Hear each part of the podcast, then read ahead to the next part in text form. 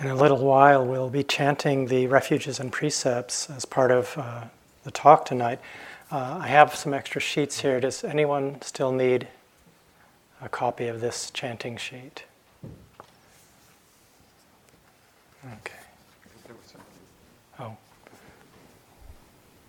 If you could just come up if you need one. I'm wired in here and can't bring them to you so easily. Oh, a few people. Okay.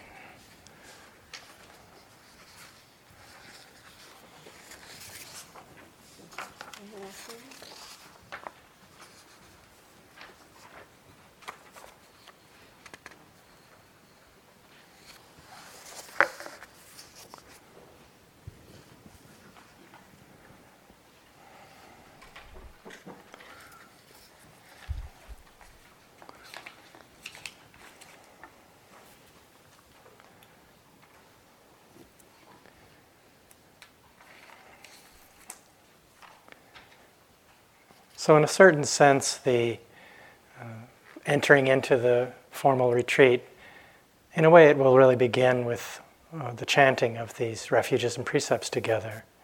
This uh, ancient tradition of beginning a period of practice this way. And uh, Carol spoke a bit about the precepts last night. Basically, this orientation around non harming, undertaking that commitment. And uh, the words on the sheet here that I've that you've all taken are familiar to most of you, maybe all of you. You've all done a number of retreats. Uh, it's familiar words there. Might be new to one or two of you, I don't know. This language that we'll be chanting in, the Pali language, is uh, this ancient language come from the t- coming from uh, the time of the Buddha, it's the language that uh, the earliest texts are preserved in. The only reason we have this language is because these teachings have been preserved uh, in this way. It doesn't exist in any other for any other reason. It's not spoken anywhere except uh, in places where people are studying the ancient uh, teachings of the Buddha. There's a certain power in a language that comes from that kind of uh, lineage over the years, just in the sound and the feeling of, of the words in one's mouth as we speak them. And so we will chant these uh, together. This evening we'll chant the, the five precepts. Uh, you'll notice there are eight on there.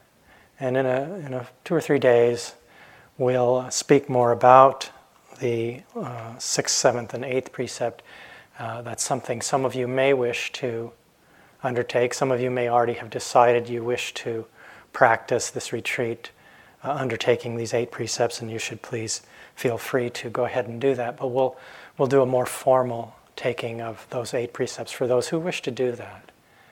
This extra level of renunciation, you could say. And so by chanting this, part of what happens in the doing of that is the creating of this retreat container. I mean, a retreat like this is a marvelous thing. You know, it, it arises out of the conditions that come together that we bring here, this shared intention that we bring. You know, it doesn't exist except through that coming together and bringing this uh, intention we have to cultivate wisdom, love, kindness, clarity, understanding. And we create a place of safety by engaging with these precepts. We create a safe place for us to undertake this practice, which is really a critical uh, aspect of what we do, so that we can really open in a, an environment where we feel safe, where we feel at ease. And so we'll voice this intention with the refuges and precepts together. And we'll create this container of the retreat through that. And also, in a way, we will be touching our highest aspiration in voicing this, I feel.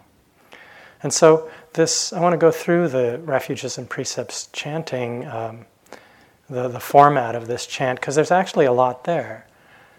And we can tend to sort of say, oh, yeah, we'll do that, we get that in place, do that at the beginning of a retreat. Yeah, we always do this chant, and we either like it or we don't. And that relationship we may have there, and we, we can kind of figure, okay, it's done, I got that's done, now I can get to the retreat. But there's a lot to this, and it's something that is, uh, it's an ongoing exploration. It's not something we just get in place and then that's it. And so in this chant that we do, the first part is this homage, this Namo Tassa Bhagavato Arahato Samma Sambuddhassa. You know, what, what does that mean, this homage? You know, yes, we have the translation there homage to the blessed, noble, and perfectly enlightened one.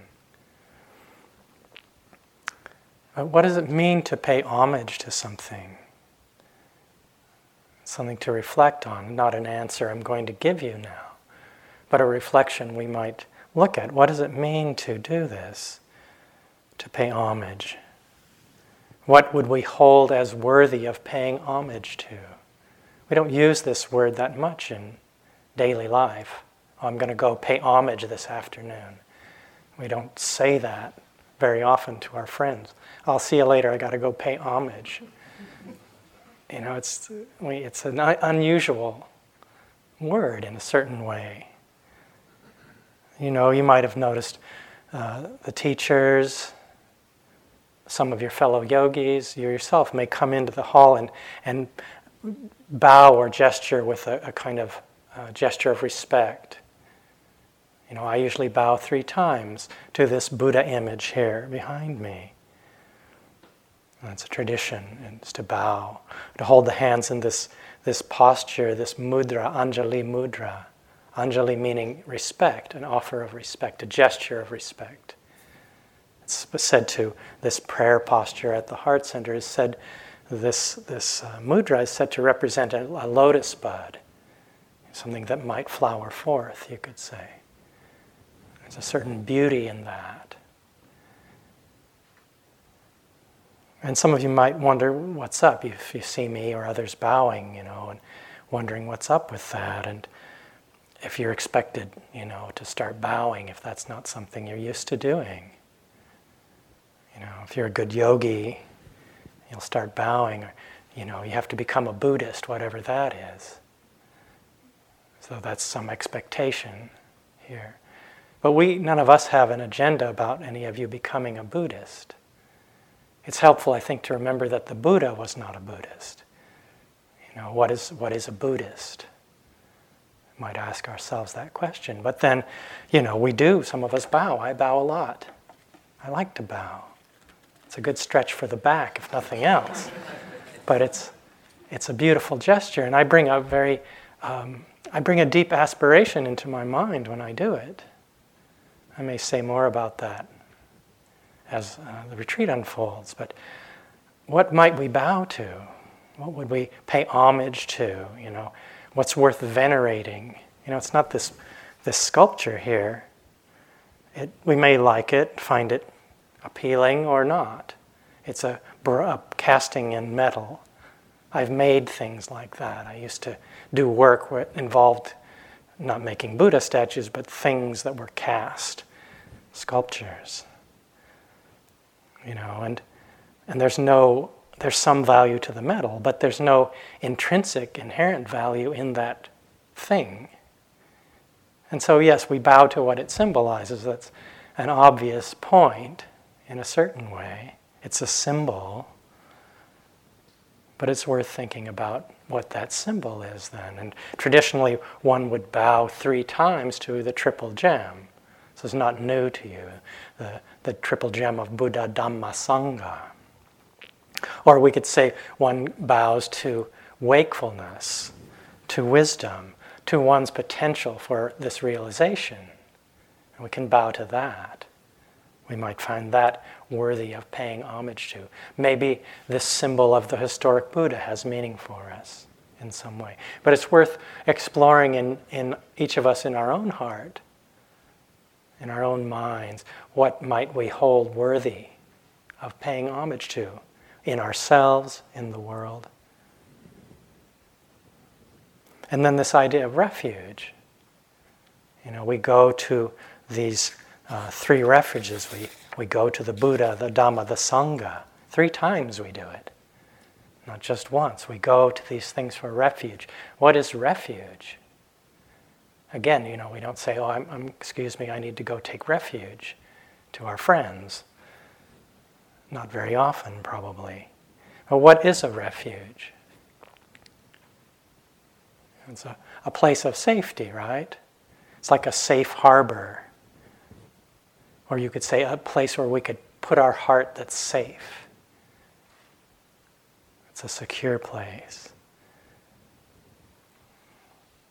And in a world that's constantly changing, that's unpredictable, where can we find that? Where do we find a place of real safety there in the, a world of change and a world that we can't predict in any way? Where do we find safety there? And so we have this triple gem. We have refuge in the Buddha.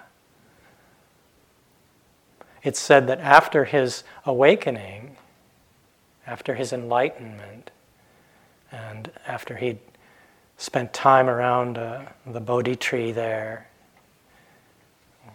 and had become convinced that he would teach, the Buddha has set off on a journey. He's looking for the first five disciples that uh, were the first, his uh, companions who, were, who would become his first five disciples, I should say. And he's cruising down the road and he looks good, right? Just enlightened, you know. Yeah, he might look kind of good. He's glowing, he's radiant. And uh, he meets someone on the road, and, and the person said, is struck by him, says, Well, are you, what are you? Are you a human? Are you a god? And the Buddha said, I am awake. Answered the question, I am awake. And the name Buddha, the root Bud, is, means awake, wakefulness. And so we have this image of the Buddha, this image of, of one who is awake, who has awakened. And maybe, as I said, maybe this idea of, of the Buddha as a human who lived and, and had this realization, that might be meaningful to us. We might say there's a refuge in that. This refuge in wakefulness, in our own possibility to, to wake up. You know, the Buddha said, if this were not possible, I wouldn't ask you to do it. It's always pointing to this, or this realization that he had. He said, That's what I want you to see. Pointing to that always. That's all he was ever interested in. And it's always possible for us to wake up to the moment, to the truth of things. So we can, it doesn't matter that things are changing or unpredictable. We can know the truth of the moment. So we can, we can take refuge there. That's a, a safe place this wakefulness, awaking, awakening to the moment. We have the refuge in Dhamma, the second of these. What is Dhamma? This word has more than one meaning. Dhamma means the Buddha's teachings. That's called the Buddha Dhamma. All these teachings. And this is great for us. You know, we don't have to figure this out all on our own. Buddha did that, and he, he was pretty good at teaching it. And so we have that as a resource to draw on. The word Dhamma also means the law, like the law of nature. Again, it's like the truth of how it really is. Well, that's something we can know, potentially know in any moment. That's always there. That's a real place of safety. We can take refuge in the truth of nature, the law of nature, the way it is now. That's another place of safety. And then the refuge in Sangha. Traditionally, it's the Arya Sangha, those who have practiced after the Buddha and realized awakening, following the path he was pointing to. That may have meaning for us also. In the chanting, it says, Supatipanno Bhagavato Sawaka Sango, the Blessed One's disciples who have practiced well. And so we can perhaps take refuge in that lineage over time. Yes, these people, this, pra- this path is, is tried and true, and those, there are those who have gone before us, have walked it, and we can follow in their footsteps. We may take some quality of refuge in that lineage, that tradition, that movement over time. One teacher uh, defined this quality of Sangha as a, this marvelous organism that we create through our shared intention, alignment of this shared intention. This heart inclination, you could say, towards love and wisdom, kindness. He described it as it's like individuals looking into a common space. So we were all looking into a room through our own window, right? We all have our own window. We look into this room through these eyes, through all that we bring in our own hearts and minds, all our conditioning, our perspective on things. But we're looking into something that's more timeless and more universal than any individual story that might be there for any one of us, right? We're looking into this something bigger than our individuality. And yet our individuality is, is there and it's honored and it's part of things. But no one vision is going to run the show. We, we look into something greater and create Sangha. So we're creating that here. And that is a place of safety for us, this shared intention. And then we have the precepts themselves here, this thing we'll actually chant. Carol spoke about the, the first five of these last night, the precepts. So I won't go over them, and you all should uh, be familiar with them, I think. What we're undertaking here with these precepts, this orientation towards harmony towards non harming, non harming ourselves, not harming others. We're not intentionally adding to the suffering of the world, you could say. And this, this, is, this is the very foundation. The whole practice rests on our conduct, on this sila, this ethical conduct. The Buddha just talked about this on and on throughout the teachings the importance of this. That no real progress could happen is possible without this foundation of this attention to how we live, how we are in the world. I mean, if everyone in the world made a half hearted attempt to even engage at all with the precepts, we would have a golden age on this planet overnight if everyone just even thought about the possibility, it would change everything, let alone actually lived by these precepts. It would completely transform the world. This isn't a small thing that we do here. This is powerful and beautiful. And our whole practice rests on this. And it's something that is constantly being refined as our practice deepens and our understanding unfolds. If we live a life of non harming, then the mind is free of remorse and worry. There's more calm, tranquility, and ease in our hearts and mind. This opens the whole practice. Concentration follows upon this. Our meditation deepens understanding arises. And the Buddha described this really beautifully in the short teaching in the Anguttara Nikaya. He said, uh, Ananda has said, has asked him a question, Lord, what is the benefit of virtuous ways of conduct? What is their reward? And the Buddha goes through this list. He said, virtuous ways of conduct have non remorse as their benefit and reward. Non remorse has gladness. Gladness has joy. Joy has serenity. Serenity has happiness, happiness has concentration. Concentration has knowledge and vision of things as they really are, as its benefit and reward. This knowledge and vision has disenchantment and dispassion as its benefit and reward. and disenchantment and dispassion have knowledge and vision of liberation as their benefit and reward. Hence, Ananda, virtuous ways of conduct lead step by step to the highest. And in that same teaching, he goes on to say that well, it's, it's not, this is a natural law. If this is there, then this follows, then this follows. That this is just a natural thing. If one is, is steeped in virtuous ways of living, then these things follow naturally. It's not, one doesn't have to make an act of will.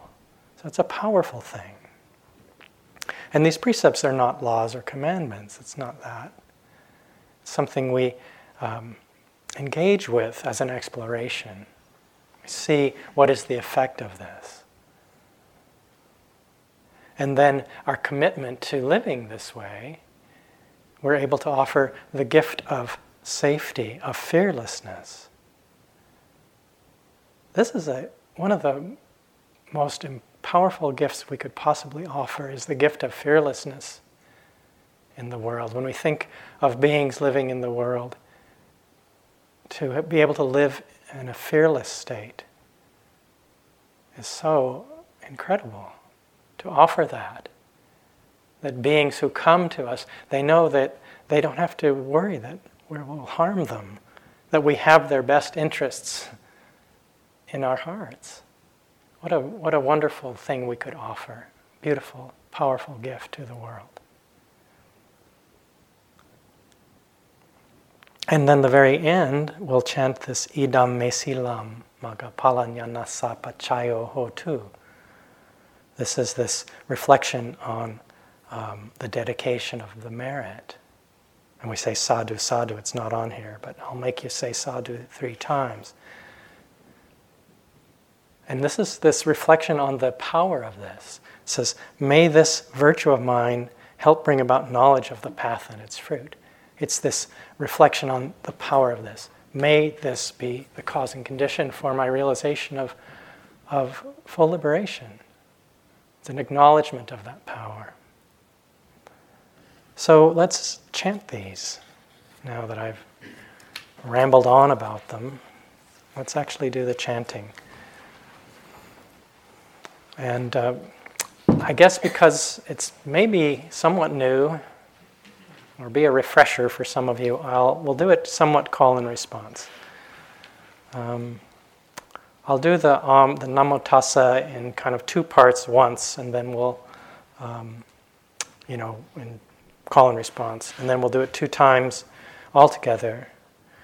I'll do each of the lines of the Buddham Dhammam Sangham Sarang Gacchami uh, once, and then you repeat, call and response, you'll get it. And then we'll do the Dutiyampi and the Tatiyampi all together.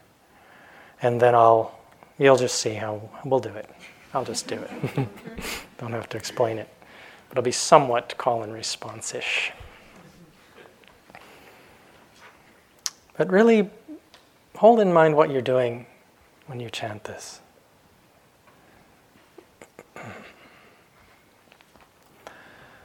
Namo tassa bhagavato.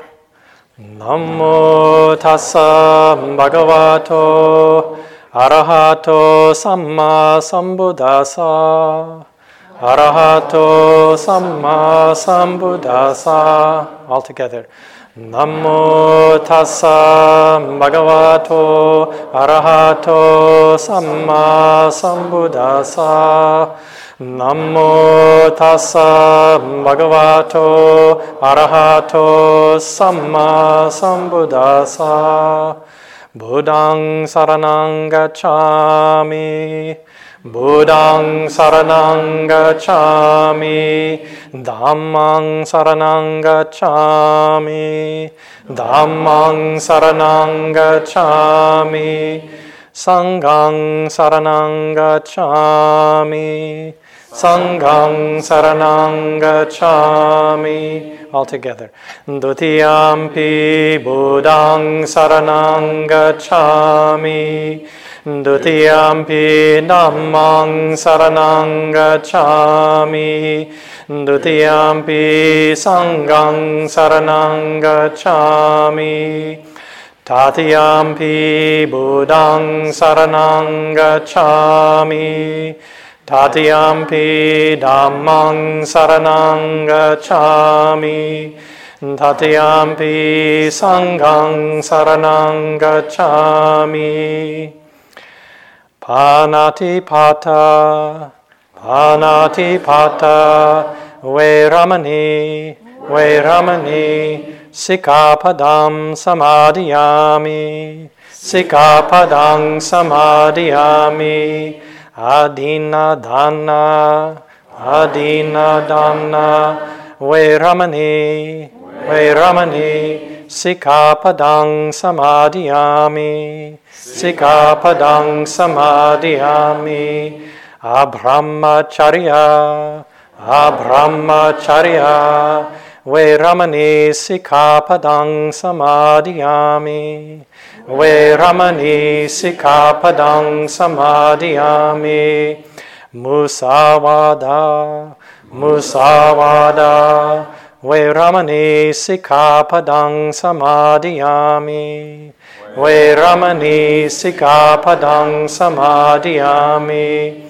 Sura Meraya Sura Meraya. Majapamadatana Majapamadhatana Veramani Sikapadang Samadhiyami Veramani Sikapadang Samadhiyami Idang me silang Idang me silang Magapalanyanasa Magapalanyanasa Pachayo hotu Pachayo hotu sadhu, sadhu, sadhu. Sadhu, sadhu, sadhu. And that sadhu means well spoken. And it was well spoken. Hmm. You know, as I, I walked over here through the, the woods from where I'm staying, one of the apartments at the forest refuge, I commute through the woods and uh, and I came out and I it was a beautiful sunset time and people were doing walking meditation out in the driveway and I had mostly mudita and some envy for you. I'll admit it. I tried to get a friend of mine to he was going on retreat to switch with me earlier today. you teach, I'll I'll sit. so uh, yeah, it was just so beautiful to see people practicing here. Inspired me to do some walking meditation before coming in here. Last night, Joseph spoke about uh, three things that would be useful, important, powerful supports for the practice. He spoke about silence, I think, as the first of these, or at least of one of them. I'm going to say a little bit more about this now. You know, if we just came here for this period of time, however long we're, we're coming for six weeks, three months, and we didn't do any formal meditation practice, just really kept silence, just did that, it would be very powerful time. And so, this uh, entering into silence in all the ways that we do that is, is an incredible support for us. And so I really want to encourage you to, to really embrace that, that as a gift to yourself and as a gift to everyone else here. Undertaking silence in all the different ways we might do that. Yes, we let go of speaking for the most part, this noble silence. We may need to speak at times, but for the most part, we're we're not speaking. But we have all these devices that we love so much. I think we should be buried with these electronic things like the, the ancient Egyptians got all this stuff. Well, they'll pile us, cover us over with iPods and cell phones. But if you've brought any of these with you, I sometimes say throw them in the pond, but I don't want to pollute the pond, so put them in the trunks of your cars, or I think the office, probably Elizabeth said, they'll you can check them in like your guns at the door. check in your cell phones. really let them go. And let, letting go of reading and writing as well, as much as possible. It's not like a thou shalt not read or write, but looking to see what's, what's the motivation be- behind reading or writing. And really looking at that and letting that go.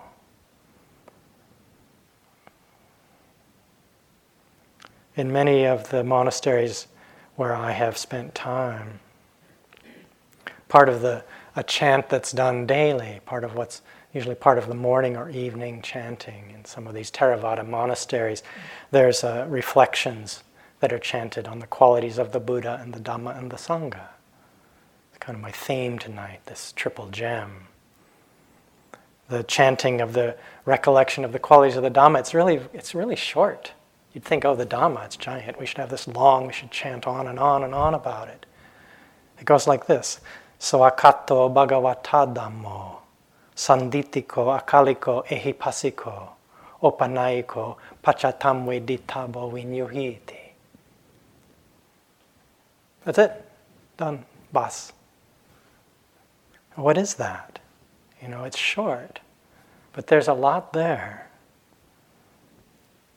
So that first line, Sawakato Bhagavata Dhammo, usually it's translated, the Dhamma is well expounded by the Blessed One, well taught, well expounded. And I already mentioned earlier that we have this wealth of teachings. It is well expounded.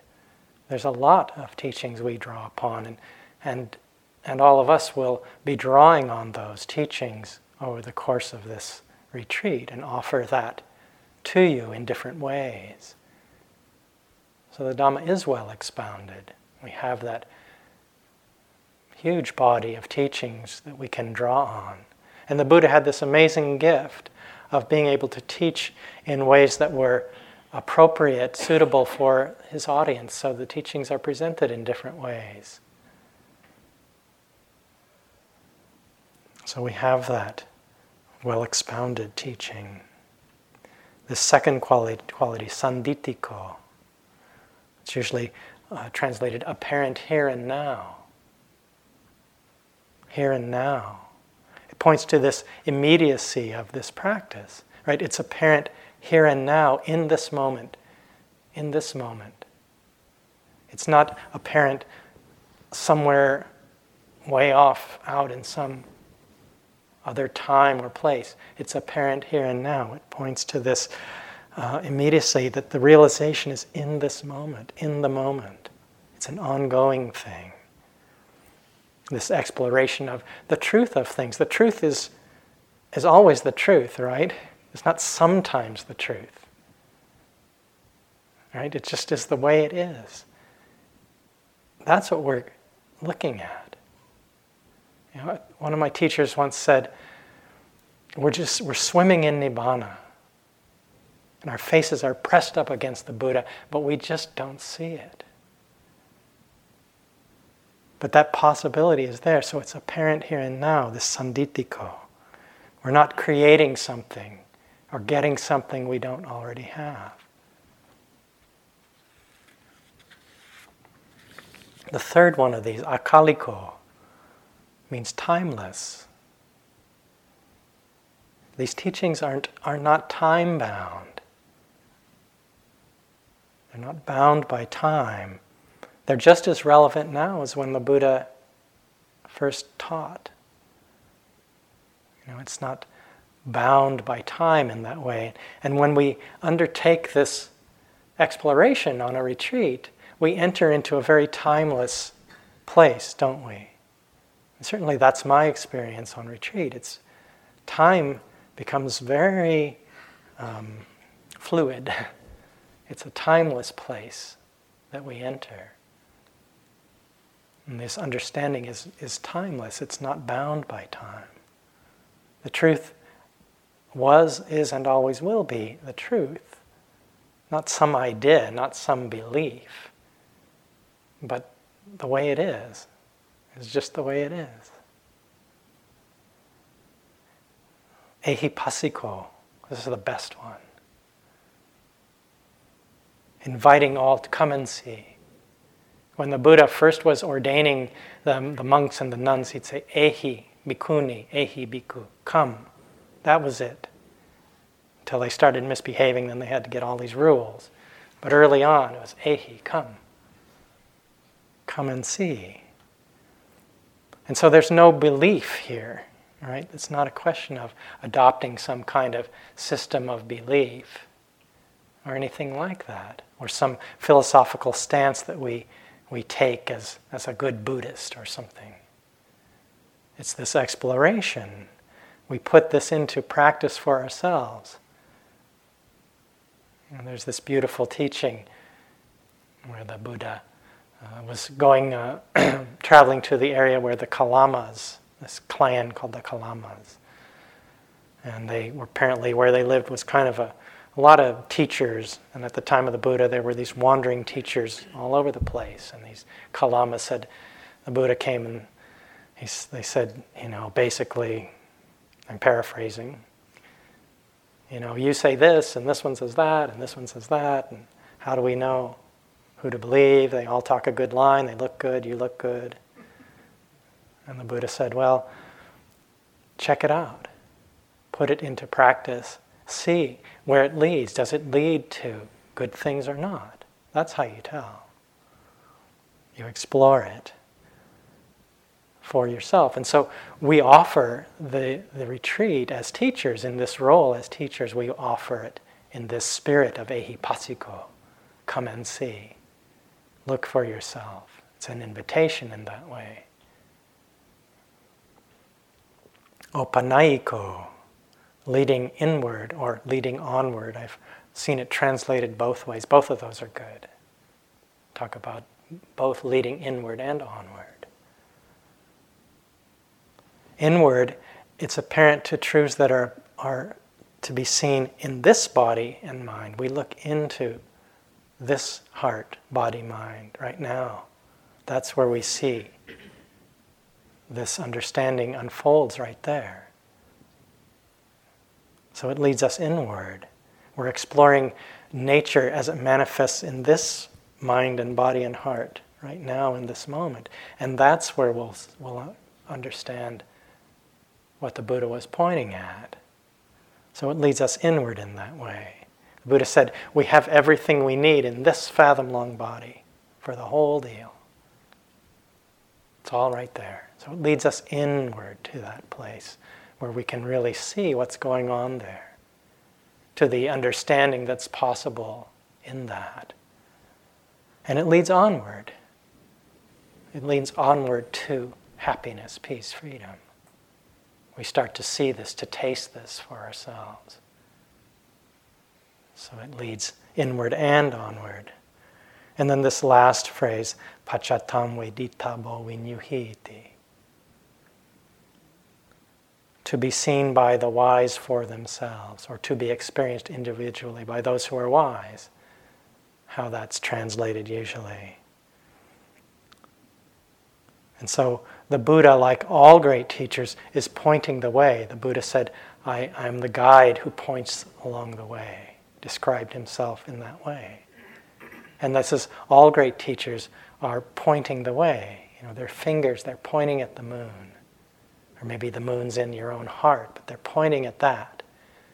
They want you to look at them. They all want you to see the moon, not this. Look at the moon. So they point at that. But then we have to walk on the path. They say, This is the path. This is the pathway that worked for me. And all the great teachers, okay, no, I started over here and I went that way. They point in the way that they understood. And so then we can walk the path with those instructions, with those guidelines, with that pointing out. But we have to walk it for ourselves. And our teachers can inspire us and they can carry us with their faith and with their wisdom. And of course, that's true. And they may carry us a long way. But ultimately, it's up to us.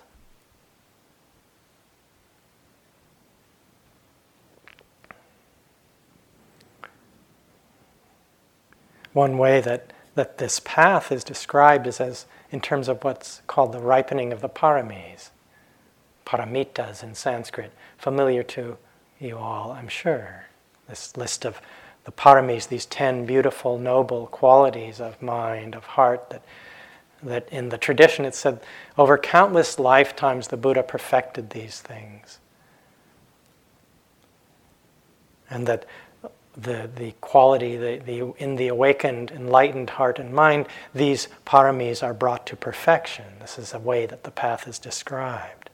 And these stories in the Jataka tales, these teaching fables where the Buddha takes birth as often as an animal and, and uh, cultivates generosity or patience or energy or uh, all of these different paramis. Here's Sariputta asking the Buddha a question How many qualities are there, Lord, issuing in Buddhahood? There are, Sariputta, ten qualities issuing in Buddhahood. What are the ten? Giving, Sariputta, is a quality issuing in Buddhahood. Virtue, renunciation, wisdom, energy, patience, truthfulness, resolve, loving kindness, and equanimity. These Sariputta are qualities issuing in Buddhahood. These are these paramis. And we can see our practice as this as these coming to greater and greater fruition or ripening. We can hold our practice in this way. And it's a powerful way to hold the practice. Because it, it really expands the breadth of what we think of as practice. You know, we can, we can get kind of narrow with that. I think, well, practice is, is when I'm sitting in formal meditation on a retreat time. But these qualities of the paramis, they're being uh, cultivated, strengthened in, throughout our lives in so many ways, no matter what we're doing. So our practice can become very wide when we hold it in terms of the ripening of these beautiful qualities of mind, of heart. It can help us cut through the tendency to be uh, constantly judging and assessing and evaluating our experience, and evaluating and judging ourselves and our practice based on that experience. That's whatever seems to be happening in the moment. And you know, we can fall into that so easily, isn't it? You know, we we judge our experience, we judge ourselves based on our perception of that experience. We focus on trying to meditate, trying to get concentrated, to do it, to make something happen. Maybe we're trying to reclaim something that happened in the past that we think was, oh, that was really it. Get it back. And we can miss qualities that are developing just through our willingness to keep at it, to start over and over, to begin again and again. This is our whole practice. We're going to begin again a gazillion times over the next weeks. If you kept track, it would be a big number. Starting again. You know, maybe our whole retreat is about patience or energy our generosity and kindness. We can miss that if we narrow our focus down too much. So I encourage you to hold a very wide field of what we think of as our practice.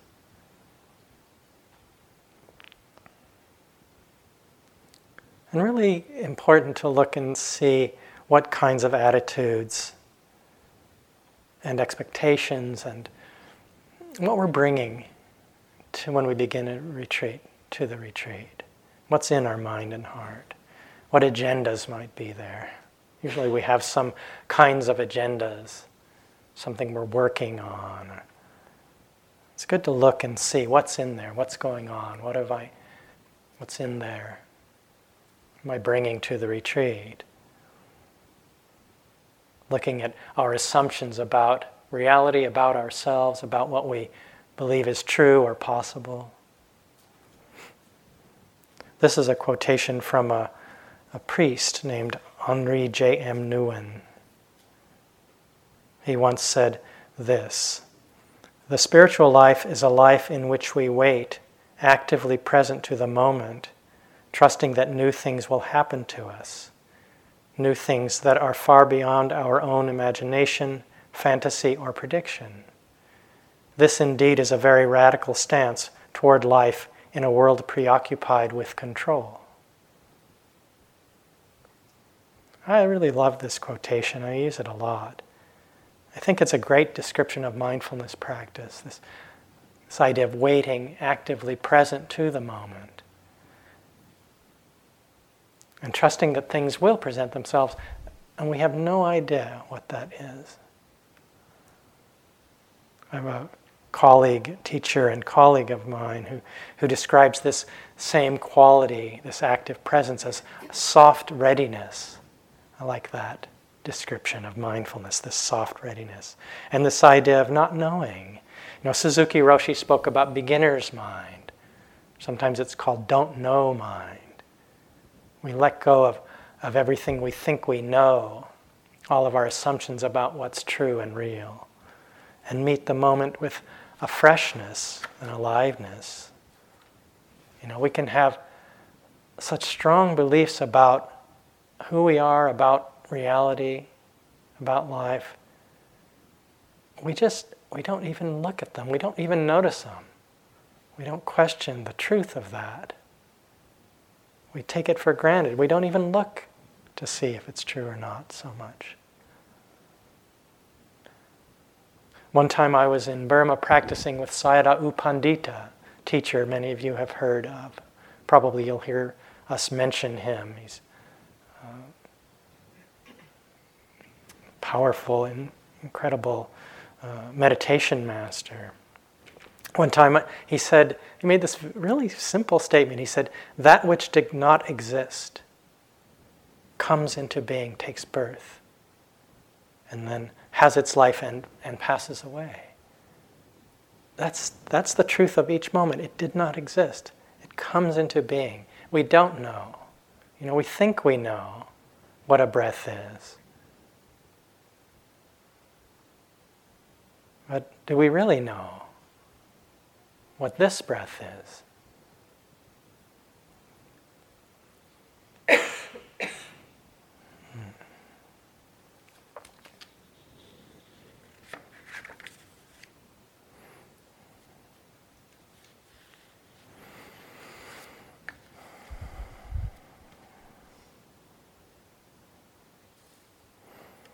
there's a quality of that I think is really useful to bring to the retreat. It's uh, generosity of heart, a generous spirit.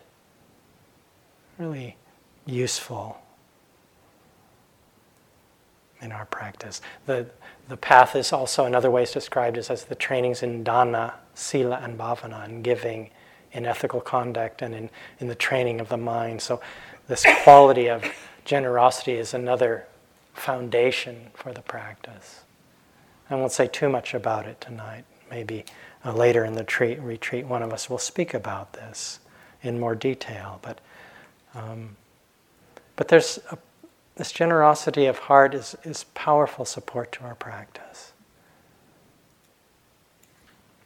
We might reflect on the generosity of those in our lives who have helped to make it possible for us to come here. A lot of uh, people who have perhaps are covering for us in various ways or who have uh, helped to support us in order to come and be on the retreat. Great generosity that we've received. This generous um, quality of heart. You know, we're so conditioned often to look to the external world and our circumstances for the reasons why we're happy or unhappy. Looking outside for that. But this uh, cultivating this generous spirit can help us to find a, a place of inner abundance, which doesn't have to do with our external circumstances, an inner kind of wealth. You know, we can feel that we're not complete so much of the time. You know, and the whole world of, of advertising is conditioning this in us. All these things, that we need them, then we'll be okay and happy and complete.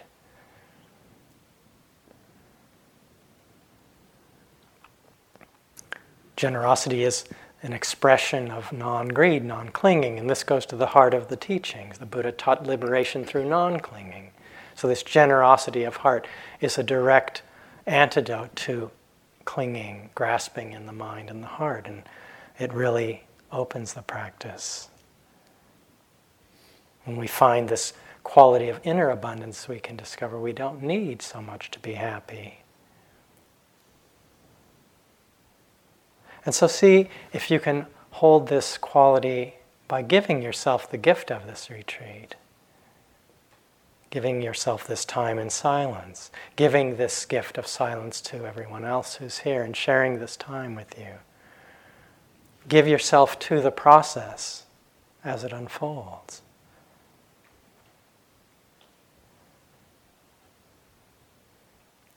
And this generous quality of heart of mine can lead to two other really useful attitudes or climates of mind that can really help us. I'll mention them briefly. But this generosity of heart, this quality of inner, inner abundance, naturally conditions the arising of feelings of gratitude and of loving kindness, of friendliness. You know, we have, all of us who are able to come and do this, we have a lot to be grateful for that we can take for granted. You know, we don't so much, I think, tend to, to count our blessings.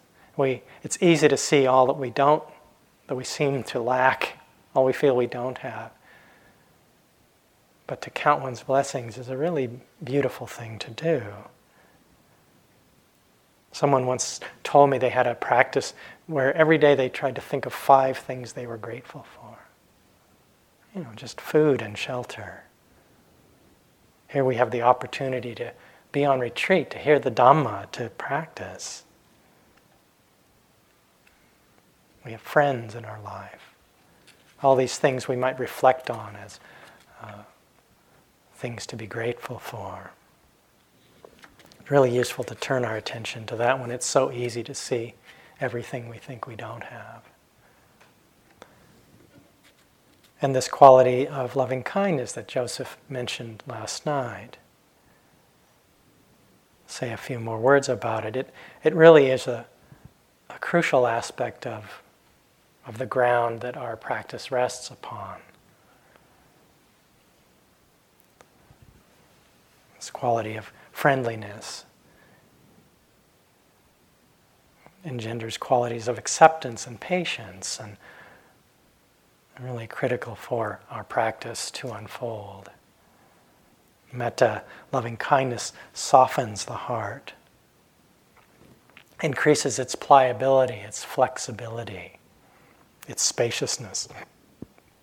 This quality puts us at ease, and these are all of these are really important and helpful in our practice. this quality of loving kindness is it's not only compatible with with the path, but it's uh, really takes us along. It it pulls us along towards awakening, towards liberation. We could say liberation without love is not possible.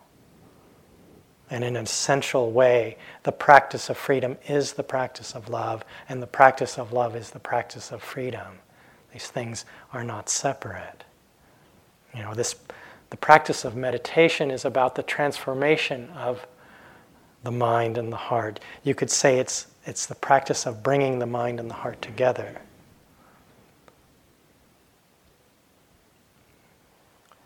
There's a quotation from Krishnamurti I'd like to read. Speaks to this beautifully. He said once, When the heart enters into the mind, the mind has a very different quality. It is really then limitless, not only in its capacity to think and to act efficiently, but also in the sense of living in a vast space where you are part of everything. Meditation is the movement of love, and it isn't the love of the one or of the many. Rather, it's like water that anyone can drink out of any jar whether golden or earthenware. It's inexhaustible. Without love, there is not freedom. Without love, freedom is merely an idea which has no value at all.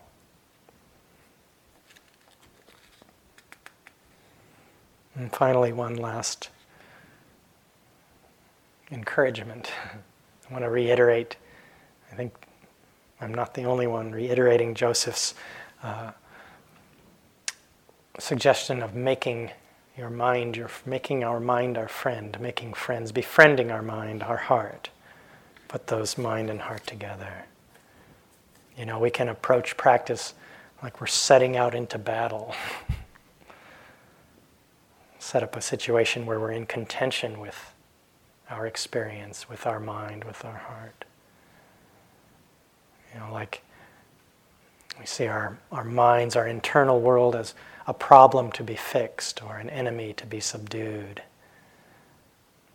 We bring a lot of judgment, criticism there. But this practice requires the intention to understand rather than to judge. And we need acceptance rather than struggle and resistance. And we need kindness rather than blame. A number of years ago, I worked with a program. I was living in San Francisco at that time, and I, I helped with a program. They were studying the migration of hawks, these big birds of prey, through the Golden Gate area north of San Francisco. These birds don't like to fly over open water, so they cross at a narrow point there where the bridge is, and so they, they gather in the area north of the Golden Gate Bridge there. And, and so we were counting them, and we would gently trap them and put bands, band them and measure them and weigh them and trying to preserve habitat for these birds and understand how they how they live. And so you had to learn how to hold a, a red-tailed hawk, right? These are big honking birds and they're fierce and they'll they'll bite you or put a talon through your thumb if you're not careful. And so, but they're also they're birds. They have hollow bones and you have to be careful. So you have to hold them gently but firmly. This is a good way we can relate to our mind and heart. Hold it somewhat firmly but very gently. You know, so we don't necessarily let our mind run all over the place, but we don't crush it in some way. We don't relate to our heart and mind as an adversary. So we bring this quality of friendliness, of befriending our inner world. We receive life into this field of kind care. So I'll end tonight with a quotation from a Burmese teacher of mine, Sayadaw Jotika. How can you make your mind your real friend? By practicing mindfulness, by really watching your mind, by really paying attention throughout the day. Then you will see the truth about your mind. And when you see the truth, gradually it will become purer and it will become your friend.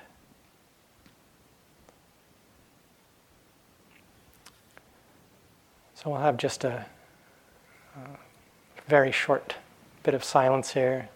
Let these words drift off into the evening.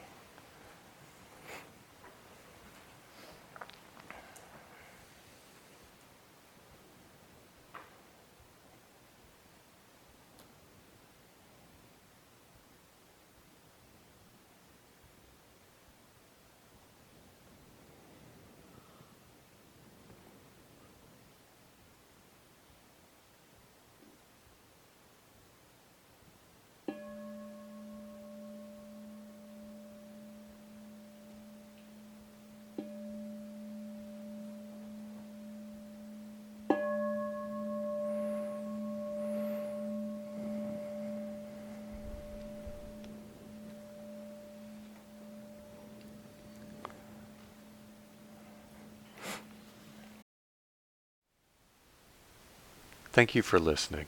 To learn how you can support the teachers and Dharma Seed, please visit dharmaseed.org slash donate.